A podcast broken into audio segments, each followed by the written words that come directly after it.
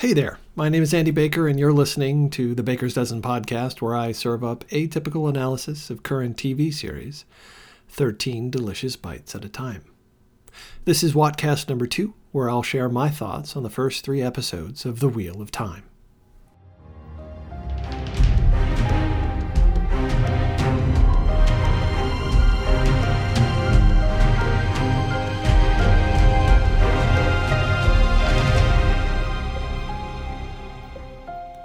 Welcome back, everyone.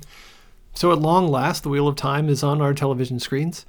And uh, so, last week's uh, episode of The Baker's Dozen was heavily scripted, um, just starting out, and I'm trying things out. So, I'm going to play around this time with a looser format, working off of notes, um, but otherwise just riffing a bit. So, if you have a strong opinion about which way works better, um, go to b13podcast.com, leave me a note or a voicemail, and uh, you know we'll work on this together. Uh, one other housekeeping note um, I'm not going to be doing too much editing before putting this out. I'm emphasizing creating content uh, over um, trying to be a perfectionist when it comes to this sort of stuff. But if and when um, folks start supporting the podcast, uh, I'll invest in software like Descript and um, you know maybe hire uh, an editor um, and invest in better equipment and transforming my office into a podcasting studio. All that stuff that new podcast new podcasters really get into. Um, but you know, those are all long range goals. Uh, for now, let's just uh, get to the episode, shall we? One. Moiraine. So Rosamund Pike is putting in the strongest performance uh, on the show by a long shot. She owns every scene that she's in. Um, very impressive. Um, and but you know that this is how it goes with shows like this, uh, kind of like the Game of Thrones. And I know people are sick of the comparisons, but um, it's apropos here that uh, you end up having these veteran actors uh, who carry the show while the kids end up growing into their roles. Um, and you know, in return, you know, she's committing eight to ten years of her career um, I'm sure she can work other things in around it, but it's still a very demanding filming schedule. Um, but she's also a producer, um, and you know those production credits, um, she could end up being very handsomely rewarded for all of the hard work that she's doing. Um, but uh, you know she's promotable, um, but also just incredibly capable. Uh, really enjoying every moment she's uh, on the screen. just a very intense presence. Um, but um, other thoughts on, on. Um, I'm not really uh, sold on the sexualization. Like right out of the gate, um, they're showing her um, shoulders as she's getting dressed. Um, and uh, then later we have the uh, hot tub sequence with Lan. Um, and then, you know, there's definitely some, they're leaning into some sexual tension between her and Lan. Um, you know, even when he when she's out cold and he's saying, you know, I'm right here. Um, uh, I mean, I know I'm not here just to criticize or critique um, the differences. Um, I'm just not sold on um, the dynamic here and, and sort of sexualizing the character. I don't know that they need it, um, but um, you know, it's an active choice. I'm curious to see where they go with it. I'm just not sold on it. That's all. Um, I do like that they did a very nice job in establishing um, Aes Sedai, the overriding pragmatism, um, and uh, you know she um, ends up you know having a nice balance, Rosamund Pike, in in sort of the um, intensity of the role um, while at the same time softening a little bit um, when the ferryman ends up going to his death, um, but then quickly going back to business. Even that just delivery of that one line uh, about uh, you know not being a woman who's uh, used to being made to wait, and her saying no, I'm not, um, just nails it. Um, it's so interesting. She's so strong that um, you know the kids have a hard time standing up um, and you know holding their own in a scene with her so it kind of really makes sense for her to be down and out during the whole Shadar Logoth sequence um, it gives the kids a chance to shine um, and you know without uh, her calling everyone's attention over to her Anyway, enough about Moiraine for now. I'm sure there's going to be plenty of time to talk about her later. I'm just really interested to see what they end up doing with her character moving forward. Two. Perrin. I'm going to jump into Perrin here um, just because of the controversy around him um, or what they did with his character.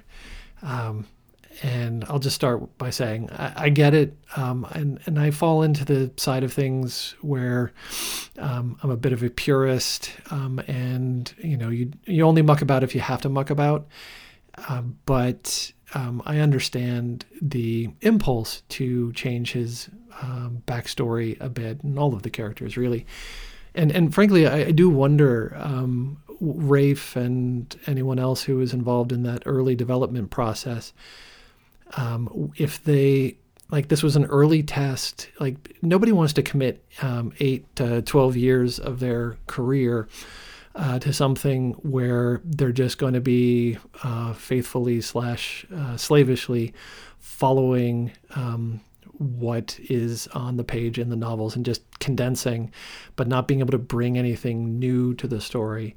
Um, and it's sort of an early litmus test, like um, when you're adapting something, you sort of put out feelers as to what will you let me do? Um, can I expand here? Uh, is is everyone going to be super sensitive about any possible changes? Um, and you throw some material out and see how they react. And um, it feels like that's what they did with these characters. Like, okay, what if we decided to age up the kids a little bit? What if we decided to and give them a backstory. What if we wanted to, in an effort to accelerate character development, you know, we do away with a bunch of stuff that happens in the books, and he has a wife and he kills her, and they said okay, and it's like okay, that now I can develop these characters and bring something uh, new to the story, um, and um, all that said, you know, even though it's like, okay, I understand, I also don't think it works particularly well. Um, you know, I, my son, who I watch this with, gets uh, annoyed with me uh, when I predict things based on um, what is happening on screen because there's always that filter when you're a writer um, to say, well, why is that included in there? And as soon as the wife said um, or did not say back, he says, I love you. And she says, I know, pulls a Han Solo, doesn't, does not say she loves him back. Um, I was like, oh gosh, she's dead. There's no other way around it. Like, that's what they're going to do with this character. And I know people have made a big deal out of the women in refrigerator trope. Um, and uh, I, I, frankly, I, I agree. Like, why are you putting someone disposable in there? I understand the impulse, but you have to resist the impulse. Um, anyway, I understand. It replaces and accelerates what happens in the novels, um, and it kind of turns him into this Hercules character. Like there's an element of the Hercules myth uh, where um, he ends up having these rages where he kills people who are near and dear to him, and he ends up having to pay penance to the gods. Um, and at one point, he has to dress up like a woman and be a servant. Anyway, it's very interesting aspects of the Hercules uh, myth that you may not not know. Um, anyway, so Perrin is kind of Herculean, right? He's like the big, strong guy, and um, you know he's the Hulk, right? Um, doesn't say a lot, and um, but has sort of intimidating power. But there's a fear that comes with that power, uh, and so he's going to struggle with uh, what he is capable of, and it's all going to go back to this moment where he killed his wife. Um, and you know it'll set up all kinds of issues when it comes to the potential for any later romance for him because he's not going to want to let anyone get close to him because the last person who did that ended up uh, taking an axe so um, anyway I, I, find it interesting that they decided to go down this path but I don't necessarily agree with it. Uh, he doesn't do a lot in the you know the outside of this. Um, he's there, and I like him. The actor has some presence to him. Um, he holds the space well, but um, he doesn't do a lot, so we just sort of have to wait and see uh, where he goes from here. Three. Mat. Now, here too, just like with Perrin, um, you know, it's interesting to see what they wanted to tweak in his backstory and think about what it gave the writers in the writers' room. Uh, making his parents be troubled and you know his father hitting on other people and his you know mother being frustrated and angry about this and um, you know it allows uh, Mat to uh, engender some sympathy and empathy um, because of his connection to his sisters. Um, he allows uh, you know um, Mat to come across as uh, loving, but also explaining why he has his own issues when it comes to being a thief um, and um, at least insinuated a bit of a womanizer. Um, but you know, here we sort of venture into territory again. It's part of the aging up process, and I get it. Um, but um, it threatens to make him too uh, unlikable, perhaps. Um, although you know there's you know pros and cons and give and take with everything, and that you know, by amping up his thievery, it sets up um, you know the moment later um, with you know the bracelet, and then um, you know taking the dagger despite um, you know in Shadar Logoth, um, despite having been told not to do that, um, but I don't know. Um, I, I am just I question my own feelings and motives in that um, you know I'm I'm battling against my own uh, purist feelings about adaptation um, and just wondering if is the payoff worth the change i think by and large this is uh, much better uh, overall than what they did with perrin um, but um, i'm gonna sort of reserve judgment, I suppose. I, I, guess I should reserve judgment for everything always. Um, this isn't about judging. Um, it's just a, an opinion about uh, some what the writers did. Um, I don't know that you needed to do this uh, to Abel and uh, Mat, but um, I guess it's interesting.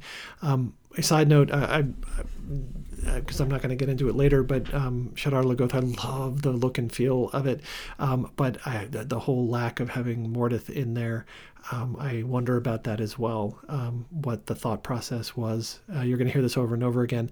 I just wish that uh, I could have been a fly on the wall just to watch uh, how all these choices were made, or to have an opportunity to talk with uh, the writers, um, which I'm hoping to do. I hope to reach out and uh, see if they will uh, chat with me about their choices and their thought process and how it worked in the room. Anyway, um, you know, little details like know, Rand's little comment about uh, Mat being interested in older women. I'm not sure we really need to know that. I don't know what it gives us. Um, I mean, it's character expanding, and you know, frankly, the characters in the books probably could have used some of that. They were a little bit, uh, you know, interchangeable to some degree outside of some key characteristics, uh, and this expands on that. But um, I don't know. It's it's kind of an unsavory detail that I'm not sure we need, um, but hmm, again, we'll see what they do with it. Um, anyway, um, Mat as a character and as an actor from Barney Harris, it really came into his own in episode three. Uh, I really liked his scene with Dana uh, when he is tempted by having a new beginning, but you know he talks about how he's got people who need him. Um, that's a real moral and ethical quandary there, um, and you could feel it in him. It was it was good. Uh, it was well done, well written, well acted, and same with um, his interactions with Tom.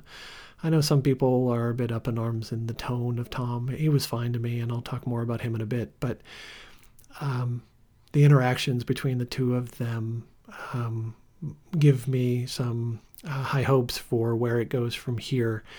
Um, they played off each other uh, really well, I think. Um, and my overarching point when it comes to Mat uh, and Barney Harris, um, the his acting I feel is really good, um, the best of the younger actors. Um, and it's a real loss that he's not going to come back in season two. I don't know if we're ever going to know the story. I don't even know if we need to. Uh, it's just a loss. Um, so, a shame, but uh, again, we've got uh, a few more episodes with him, so let's see what he does with them. Four. Rand. Um, there's a reason why Rand rhymes with bland, I suppose. Um, I, a lot of the material we've gotten for him has been caught up in Egwene stuff, and um, he hasn't really stood out to me. Although there are a few points I wanted to make about Rand um, that highlight some of the other um, issues with the show um, and just topics when it comes to the show.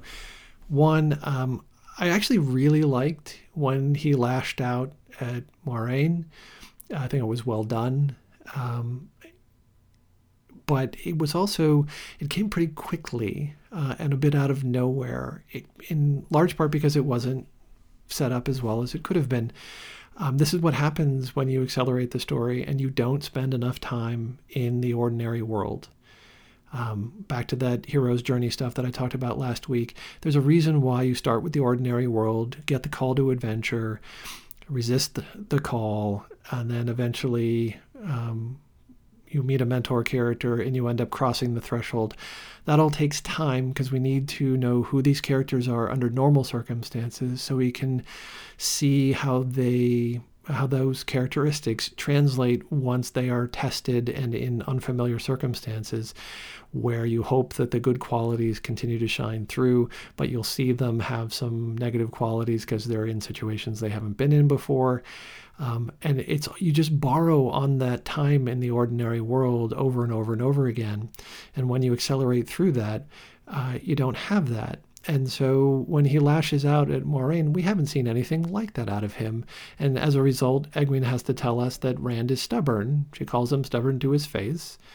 And um, so that that's classic.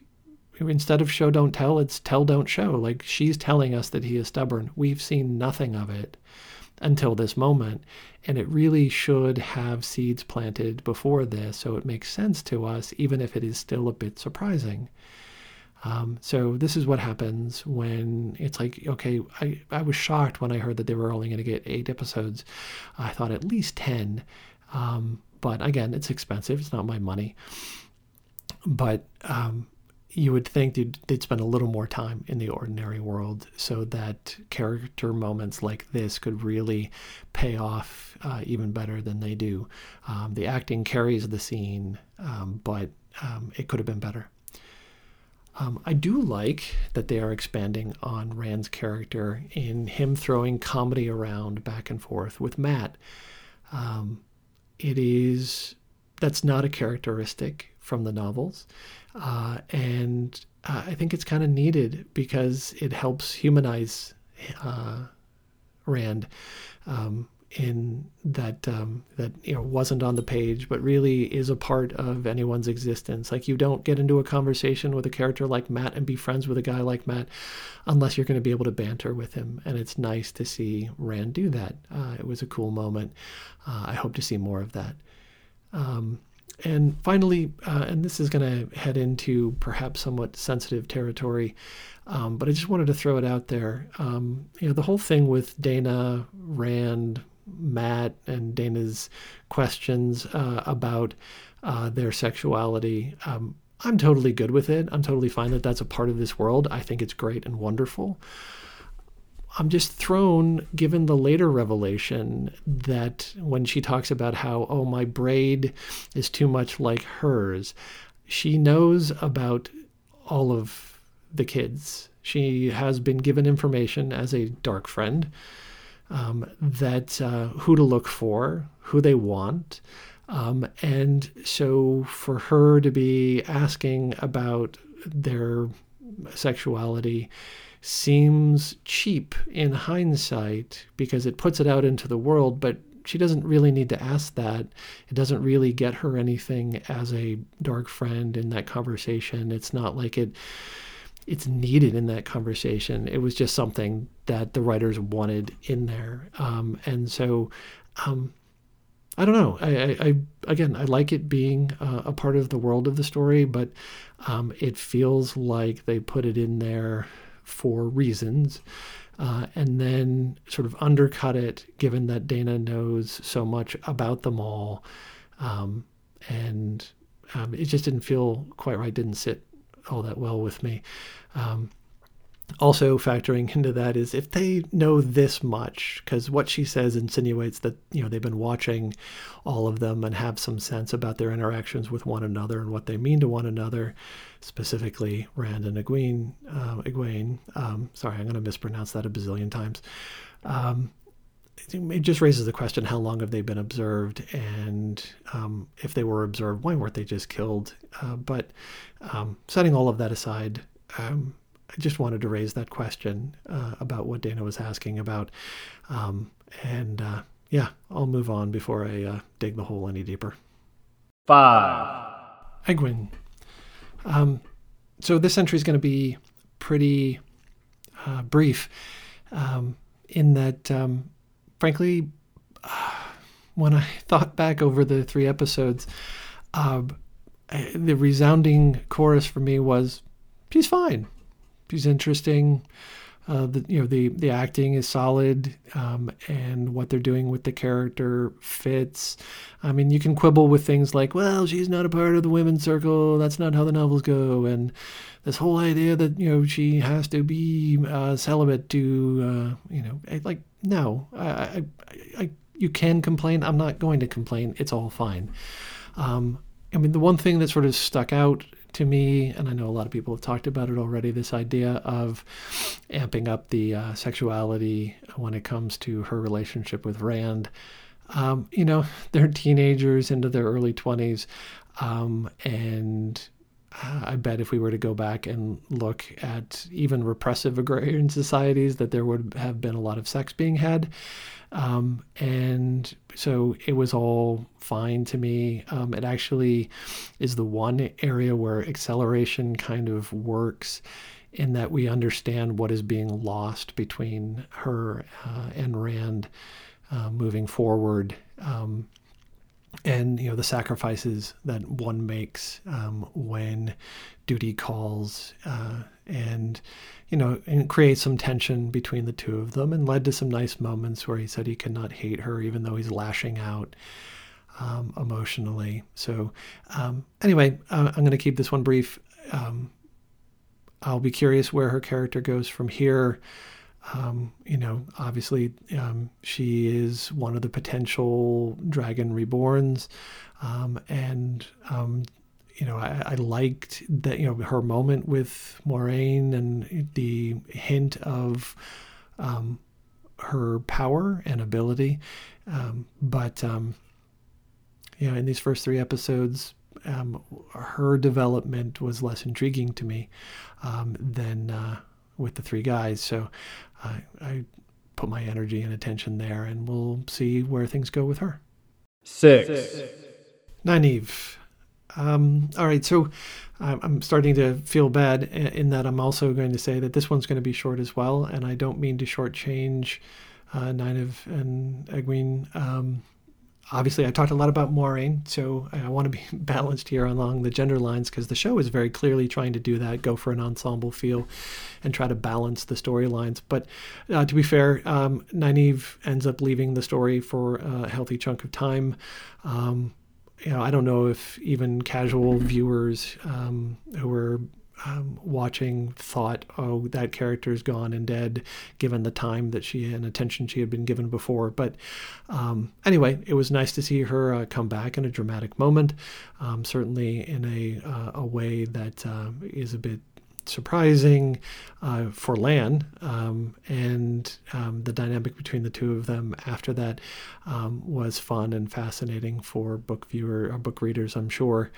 Um, but um, and you know the choice to show her killing a Trolloc again this is where i'm wondering am i being a book purist or am i being a um, tv writer who wonders like do we need to do this um, but her killing a Trolloc it's a bit neither here nor there i mean obviously it establishes her fearlessness um, and um, her resourcefulness um, at the same time um, I'm not sure you really need um, to establish her as a physical threat. I mean, maybe it sets up her ability to sneak up on Lan and be, you know, a physical presence um, to deal with. But um, you know, I'm, I'm hesitating here just because I don't want to give anything away moving forward when it comes to her character.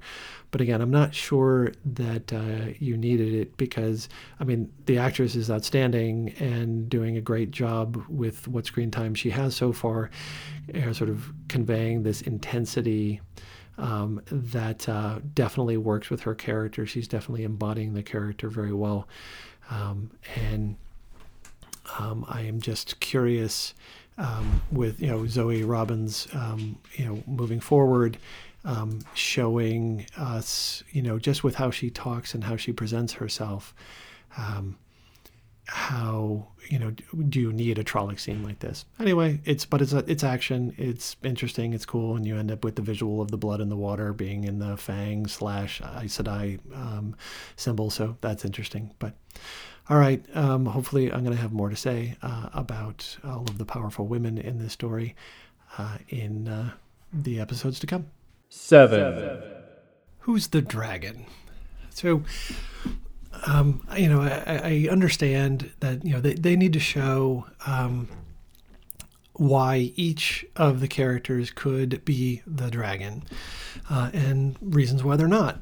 Um, so while also, you know, in using that to create character moments, um, some positive and negative content for each of your principal characters. So you have uh, Mat having a heart of gold because he cares about his sisters, but he's a thief. And you have Perrin who seems loyal and steadfast, and clearly the other characters really like him, but uh, he killed his wife. And then Rand, who is uh, honorable um, but you know he's lashing out, yelling at Moiraine.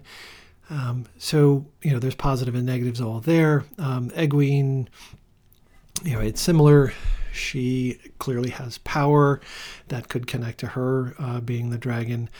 Uh, at the same time, you know, having these small emotional clashes with Rand, um, you know, but you know, like I said before, she's hasn't really spiked yet as a character, so we haven't had too much positive or negative. She's just been pretty steadfast, but that could be the dragon. Um, and I know they've mentioned five at this point as opposed to four, so throw Nynaeve into the mix. Um, and, you know, she's clearly uh, ferocious and capable. Um, but, um, you know, raises that question of given all of the changes that they've had in the story, would they dare change who the dragon is? Um, and I mean, I think the easy answer is no way in heck they change who the dragon is. Um, and there are enough signs in the story, uh, in, in the depiction that we're getting, um, that uh, they are staying um, faithful there. Um, certain shots, certain moments where it's like, okay, um, they're they're they're hiding it reasonably well for the casual viewers. Um, but uh, if you're looking for clues, um, they're all there. I'm actually kind of curious if they were to take a poll of all of the non book readers who are watching right now, um, who they think after the first three episodes the dragon is, what the breakdown would be, um, and how accurate people would be. So um, I'll be curious how they continue to balance back and forth between positive and negative content. Um, and again, you know, those those battles in the writers' room talking about like how do we keep them, um, you know, keep the audience on their toes, wondering who the dragon might be, um, and uh, you know, thinking about that in every scene, um, every moment that they're having with these characters. Um, keeping it an open question because clearly they're leaning into the mystery element of it um, which makes me wonder. I, early on, I was predicting that they would not that they would reveal who the dragon is by about episode five. Um, I'm still going to stick with that. Maybe it's episode six. They might push it a little bit further downstream. I don't think they're going to wait to the end of the season. Uh, and given the uh, number of insiders who keep referring to episode six and the fact that they sent six episodes uh, to the reviewers. So episode six has got to be big, right? And that makes sense. You have that big moment clash conflict um, where, you know, certainly episode eight, but part of episode seven would be dedicated to planting all of the seeds for season two and then leaving us at a cliffhanger that you build up to in seven and eight. uh, which means six is the culmination of something, the end of something. Um, and so there's probably something big waiting for us at the end of six. And I think that's got to be connected to the reveal of the Dragon Reborn and the Dragon Reborn using powers um, that uh, um, are. I, am looking forward to it. Let's just put it that way. Eight. Story acceleration. Um, I touched on this earlier. Um, but you know, when it comes to the hero's journey, um, you know, there's a reason why things are slow at the beginning, and I understand that is running right up against the need to tell uh, an epic story, the beginning of it anyway, and have it be a satisfying season of television in only eight hours. Um, and so there are just choices that are going to be made, and we're not going to be happy with all of them. I'm sure the writers themselves are not happy with all of them. Rafe is certainly not happy with all of them. Um, you just try to make the best decisions that you can. And, um, you know, so they end up making some choices in the story which allow things like, okay, you know, we're going to have uh, very quickly establish our ordinary world. And then in comes Moiraine, and she is doing the call to adventure. We get a very, very brief, we're not doing that. And the next thing you know, okay, Trollocs are there forcing the issue. Uh, and um, and then, you know, after the battle in Emond's Field, um, you like they leave so quickly. Um, and part of the story design is such uh, that it makes it possible right? That uh, Mat can leave, he can get um, escape velocity because he's got bad parents, but he struggles with it because of uh, the little girls, and of course they make up for that. Um, him leaving his sisters with that moment between Mat and Perrin, where Perrin assures him that you know his parents will be looking in on the situation, so that you know we can feel less blamey of Mat for walking away. Um, but um, you know this that that element of having bad parents, you know, we can understand why Mat would leave. Uh, and Perrin, his wife is dead, so well now suddenly he doesn't have to leave his wife to go on this adventure. Um, and so, you know, and he wants to get away from that pain, and so he can leave.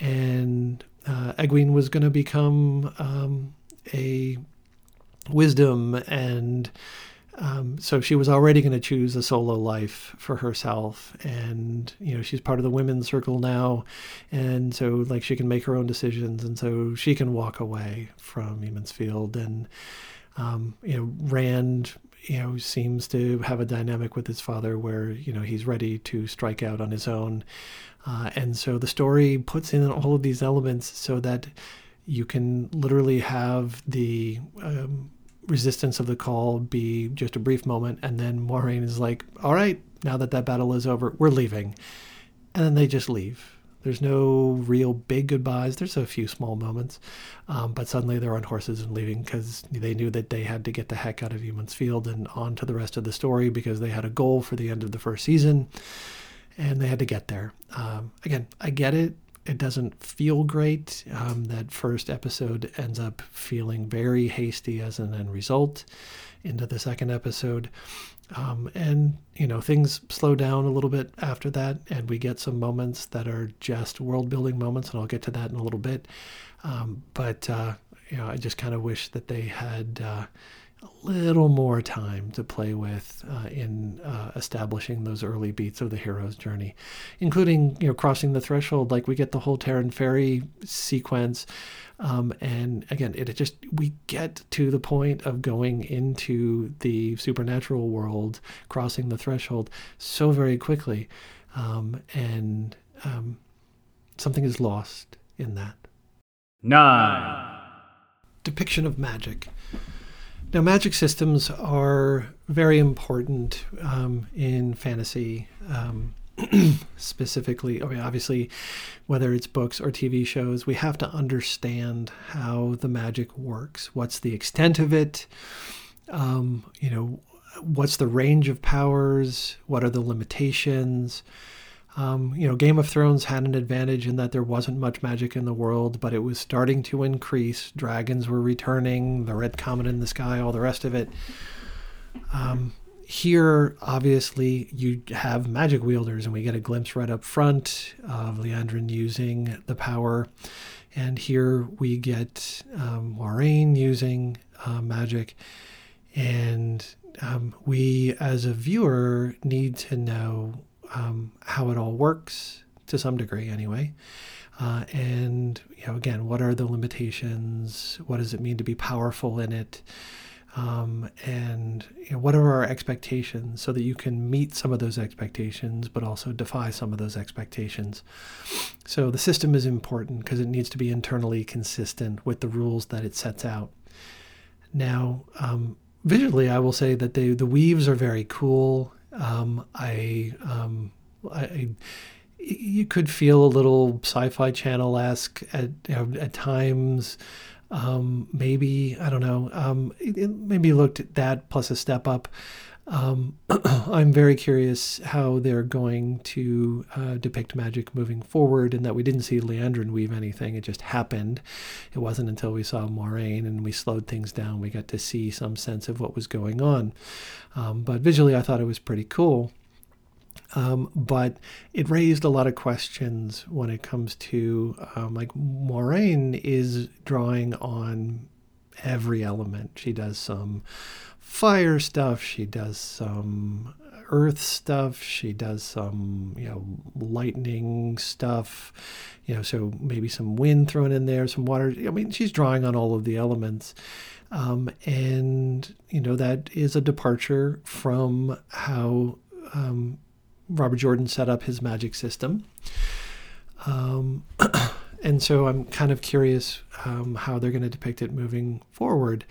Uh, I will say that you know slowing things down and showing us the weaves um, and drawing on those elements. Um, it was a nice counterpoint to the frenetic action. I'm not the hugest fan of shaking camera, um, you know, showing us the chaos of war. Um, it's you know the, the camera um, you know that that frenetic action it just it feels like a way to save money and then it's like well we can't show a whole ton of people on screen so we show you some people on screen and move the camera around a lot so you can't really focus on it um, it, uh, I, it, I'm, I'm not a fan. But um, the weaves returning to those and slowing things down was a nice, nice counterpoint to that. Um, you know, that said, um, it, ended up making the action feel a little repetitive. It was the same weaves. She was drawing them in different ways, but it looked the same and slow it down and see her from above and doing her thing. Um, I don't know if it's just too time consuming with CGI or too expensive. It's one area I don't know a heck of a lot about when it comes to like showing us maybe different colors in the weaves or some way of depicting the different elements in a different way within the weaves. Um, it would have helped differentiate it, I think, a little bit. Um, anyway, um, back to my point about the magic systems. It, they're kind of saying when she does this using all of the elements that anything is possible. We've only had two magic users do anything in front of us. And so anyone who doesn't know the books is going to just base their feelings about the magic system on what they have seen. And right now they're like, oh gosh, you know, they can draw on all of these different natural elements. And, you know, look, she, she can do all of these incredible things. And yes, it makes her tired, but she can do almost anything. Um, and not really sense that there are limitations beyond fatigue. Um, and you know, it makes you wonder: is that why they had to give uh, that scene, you know, that scene where Valda has killed seven Aes Sedai, um, which sort of clashes with that idea that anything is possible. It suddenly means their powers are not limitless, um, and um, I'm not, is that enough? Does that work as a counterbalance? I'm not completely sold on that because I was shocked, as I'm sure a lot of people were, that he has all of these rings. Like they travel in pairs, and you never really got the sense that the White Cloaks were able to, you know, kill large numbers of Aes Sedai. I, I, I I can see and feel their reasons for making these choices to, you know, give a sense for Sedai are capable of a lot, maybe anything, but not really, because if they were, they wouldn't be able to be captured and killed. Um, so you know, it's it's two extremes where it's like it seems like Moiraine's capable of anything, um, but on the other end of the extremes, they can be you know captured and killed, and it, I guess it's connected to their hands because he had chopped off the hands, and so maybe they need their hands to weave. Unclear, uh, and I'm sure there'll be some clarity coming. Um, but right now, it feels like they're you know, they need more clarity uh, around the magic system so that uh, viewers can know what to expect moving forward. 10. The opening credits sequence. Um, first of all, I'm just going to say it's beautiful. Uh, clearly, um, you know, is it inspired by Game of Thrones? Perhaps. Um, but having something memorable and interesting that ties in with the overall theme of things, um, you know, the, the weaving and the loom, uh, all beautiful. Um, I wasn't. I like the opening strand pulling apart and then uh, cutting away just before it snaps. Um, you know, visually uh, arresting. I'm not so sold on the the gold um, weaves that uh, happen right after that. It gets much more interesting once the uh, um, viewpoint pulls back a little bit and we're starting to see the different pieces uh, the different threads. Um, I, I, like the uh, what looks like arrow shots being threads that then end up getting woven in. There's some implication or uh, a, a, suggestion of violence within all of that beauty, which is great. The one thing that stood out to me the most, though, was that uh, all of the images that they are showing in that sequence are um, are women and you know, given the gender uh, underpinnings of Jordan's story and this adaptation, I thought that was an interesting choice. Um, really emphasizing the importance of the Aes Sedai um, and uh, you know the role of women in the story.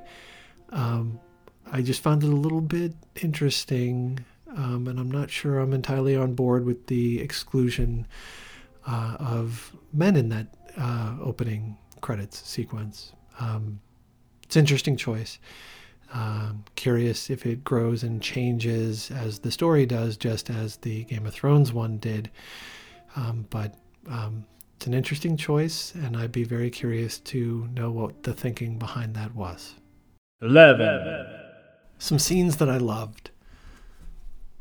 So, um, two scenes that uh, really have stuck with me in the days after watching the episodes um, and really jumped out at me when I watched again with my son.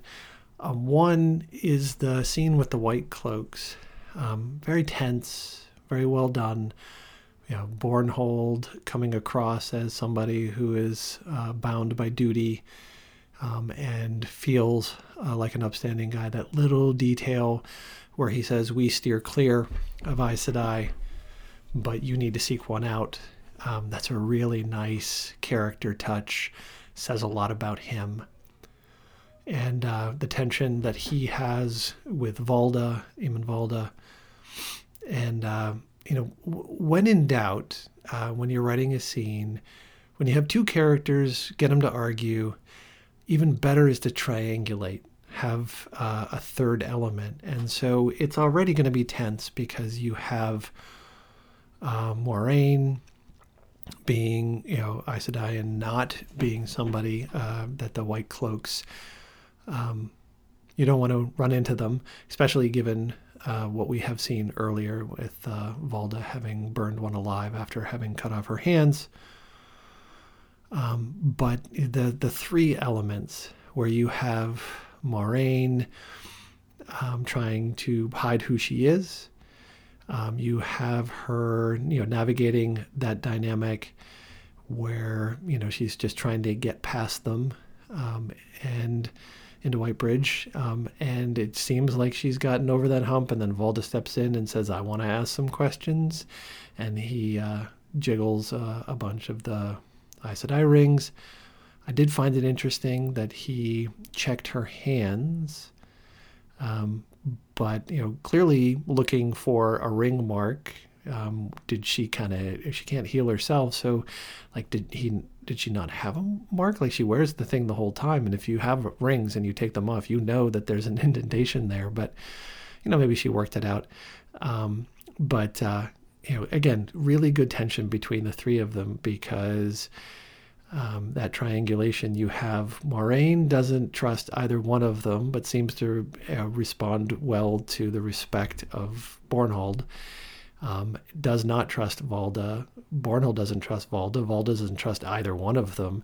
It's just a really uh, good dynamic, um, made for a very tense scene, and you know, which you know pays off with Valda saying, "I'm not going to forget a face," and of course Moiraine saying a little while later, "I'm not going to forget his face. He's killed a bunch of my sisters." So, planting some seeds, moving forward, again with some really cool tension in there, and then not, not long after um, the Manetheren song. Um, it's just a really nice moment. You could cut that scene, but you don't want to cut that scene. Uh, it says a lot about the background to the story. It makes the world feel old and lived in. The uh, kids are hearing about how myth becomes legend and legend is lost uh, and you know the blood that runs through them, and that they're going to need to call on that uh, you know resilience um, in the time ahead. It's kind of scene you look back at and say, okay, um, you know, yes, the, the, the times up ahead were full of trouble and danger, and they needed to call uh, on that. There's also something about a song, and I'm going to talk about that a little bit more in number 12, but um, that really kind of makes a world feel, you know, a fantasy world in particular, feel lived in, where, you know, it's the music of the time and the era. You get a sense that there are other people in this world who are writing songs, you know, ancient songs that have been passed down and are now a part of the world that these kids grew up in. And um, they know it without knowing uh, who the people are and um, so it just makes um, it just adds to the tapestry of um, the past and and makes a world feel real. It's it's just great world building. It's great. Um, it, again, it's a great choice by the producers to keep that in there when it doesn't seem necessary, but uh, really adds some substance to it. So yeah, love that one. Great choice. Twelve. Thom Merrilin. So, um, I'm not sure exactly why I buried him down here in number 12, but, um, you know, other than the fact that he doesn't show up until episode three. Um, but I'm really liking him so far. Um, certainly, I've been poking around and reading up on people's opinions, and people seem to be very split on Thom um, because he is, you know, perhaps doesn't jibe with our first impressions uh, in the novels but um, I'm liking him so far. Introducing him just like I waxed poetic uh, just a moment ago about uh, songs, like the fact that he sits down, we see a flash of his patched coat, and uh, we hear him sing. Uh, it really sort of sets a tone for uh, him as a character, and uh, you know, and, and the fact that they made him like you know a thief who ends up stealing the money away from the person who stole it, but then keeping it as an expensive lesson. Um, you know, all of that is character stuff that uh, it's fine. It works for me. Um, but where he really stood out was when he was talking with Mat uh, and about the burying uh, of the Aiel. Uh, he and Mat play off each other so well, and you get a sense of honor underneath it all, um, and you get a sense that they are cut of similar cloth, uh, Mat and Thom, and uh, it was it, it, it, was a great scene um, for character development, um, and um, I'm really looking forward to where Thom goes from here. And obviously, you get that very shocking, violent moment um, and we need characters like that um, when he does away with Dana. Um, you know, it's suddenly he is a lot like you know, suddenly very quickly becomes a lot like Moiraine in that death is just a part of this. Um, and you know you can't mess around. Once you've been around in the world long enough you realize that sometimes you have to make some really hard choices. And um, you know Thom is somebody that the kids are going to need. Um, and so i like the tone of him so far. Uh, it's a change that is working for me. 13. Antagonists. Now, I really like um, the opening sequence introducing all of the reds. You know, for viewers who don't know the books, it just establishes right up front um, that, uh, well, in particular, uh, Liandrin is so intense looking. Um, you know, I always wonder about, you know, when people are cast for certain roles. You know, they, uh, back when I worked at William Morris, and I knew the people in the casting department, the assistants, because all the assistants got to know one another very well. And I think and remember very fondly uh, many of them that I worked with. And they showed me this little printer that would spit out descriptions of characters that uh, they were looking for actors to fit. Um, and um, you know, I, I, think about that often when I'm thinking about like, okay, Liandrin, like we want someone who is you know really sort of got angular, high, high cheekbones, like very intense looking, piercing eyes, uh, someone that you could believe is a bad guy, uh, and uh, she um, does it so very well, very sneering.